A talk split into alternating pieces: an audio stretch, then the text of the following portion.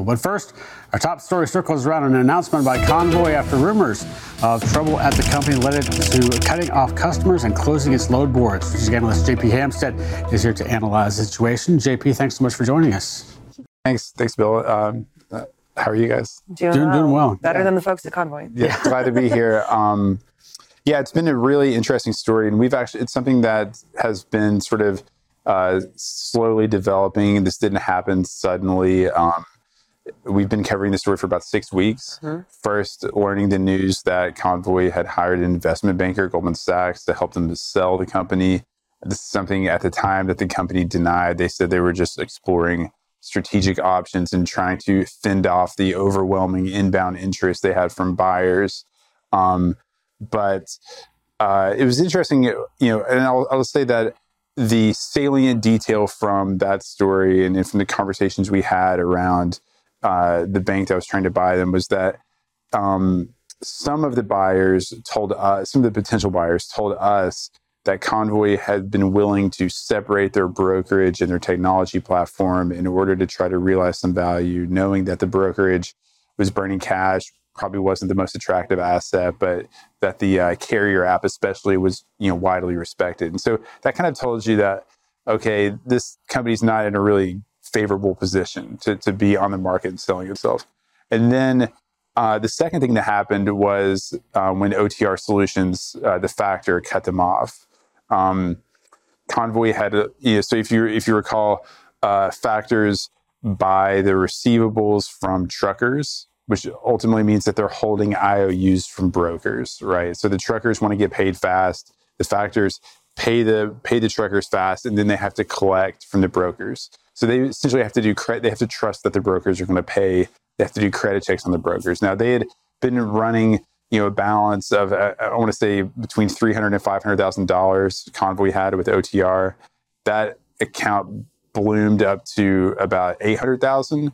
Um, OTR started getting a little skittish about their finances and said, "Hey, Convoy, we need to do an we need to do a credit check. We show us your financials." Convoy said no. They said, "Okay, well then we need better payment terms. You need to start paying this down faster." Convoy said no. They pulled the plug. And then when we reported on it, we you know talked to some of the principals involved at OTR. Eventually, um, learned that Convoy cut them a check for about half a million dollars to get back on their on their nice list. Um, you know, th- at the time, Convoy said you know it was some simple misunderstanding that OTR had changed their terms and they were they were under review. But you know, retrospectively, it seems like it was actually a sign of you know pretty um, acute financial distress. So now we're at the point where the company says, okay, we've got a major announcement coming, and the rumor mill has been swirling. Of course, that's kind of how social media works with situations like Yeah. this. Obviously, most of us think that a bankruptcy is imminent. Is that something that we're looking at, or are we looking bankruptcy versus sale? Yeah, um, that's that's really interesting. I think that you know uh, Dan Lewis and the the C suite and the board will probably try to do everything they can to avoid a technical bankruptcy, uh, whether that means selling pieces of the company for pennies on the dollar, um, or you know what's often called like an acqui-hire, where maybe some of the technologists uh, go to work for for, for somebody else. Um, so, you know, I wouldn't be surprised to see something like that the fact that they essentially shut down the brokerage right by sending everyone home but canceling all their loads like they're not they're not going to rebuild that you, you wouldn't do that if if you, you were going to sell the brokerage but um i know that they've had conversations with you know people like UPS, for example, uh, about their technology. I know that um, they were talking to Walmart at one point. They were talking to Amazon. A deal with uh, a potential deal with CH Robinson, you know, fell through, but they're probably working up until the very last minute um, to you know to, to, to try to realize some value for their investors and their board and themselves. Um, I've been told that at 11:30 Eastern, Dan Lewis is doing an all hands call to everyone, um, kind of explaining the situation. Uh, uh, we have eyes and ears into that, so we'll know uh, the full story then. Convoy at, at one point had 1,500 employees. I think that was the kind of the number was, and then that's been dwindling down for a little bit, uh, down to about 500. I think at, at, at now at, at this point in time. As you look at that situation, obviously there was a lot of money that was invested in this from a lot of partners as well. Was this a situation where the economy basically made it fall through, or was this perhaps just like an, an Icarus sighting that they just flew too close to the sun and, and unfortunately this happened?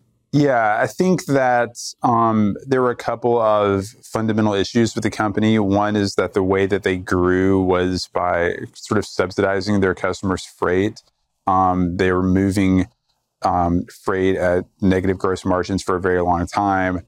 And that's how they were sort of viewed by the shipper community as this person who would like sort of take r- really cheap freight.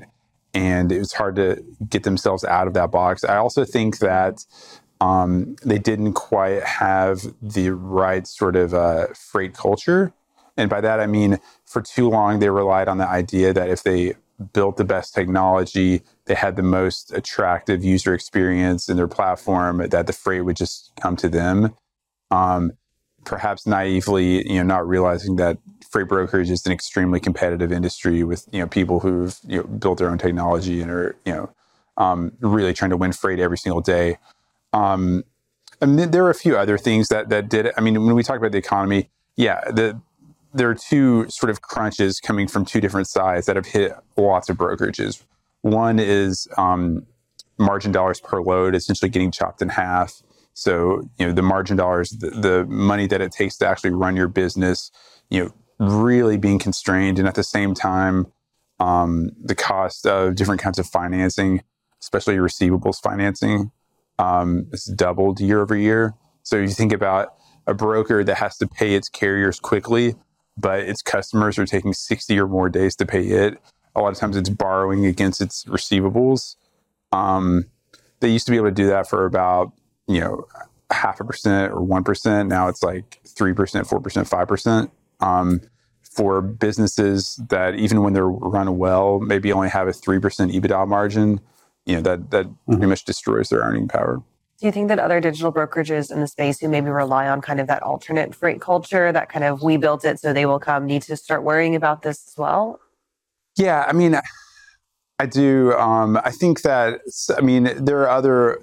I'm, I'm really not going to get into like naming names and speculating, but like there are other uh, digital brokerages that had experienced freight and supply chain professionals as part of the founding teams. It's a little bit different.